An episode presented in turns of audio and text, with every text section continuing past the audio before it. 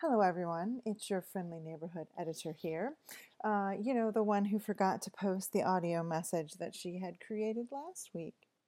At any rate, I hope that you are enjoying the holiday period, whatever holidays or festivities are meaningful to you, and that you are able to celebrate them with the people who are meaningful to you.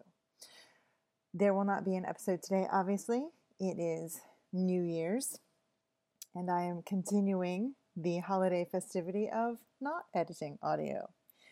Uh, but we will start again the new year, fresh as can be, next Monday as we continue our educational adventures with our wizarding pupils. Again, we hope, all of us at the podcast here, hope that you are having a joyful holiday season with those that matter most to you and good wishes for this year.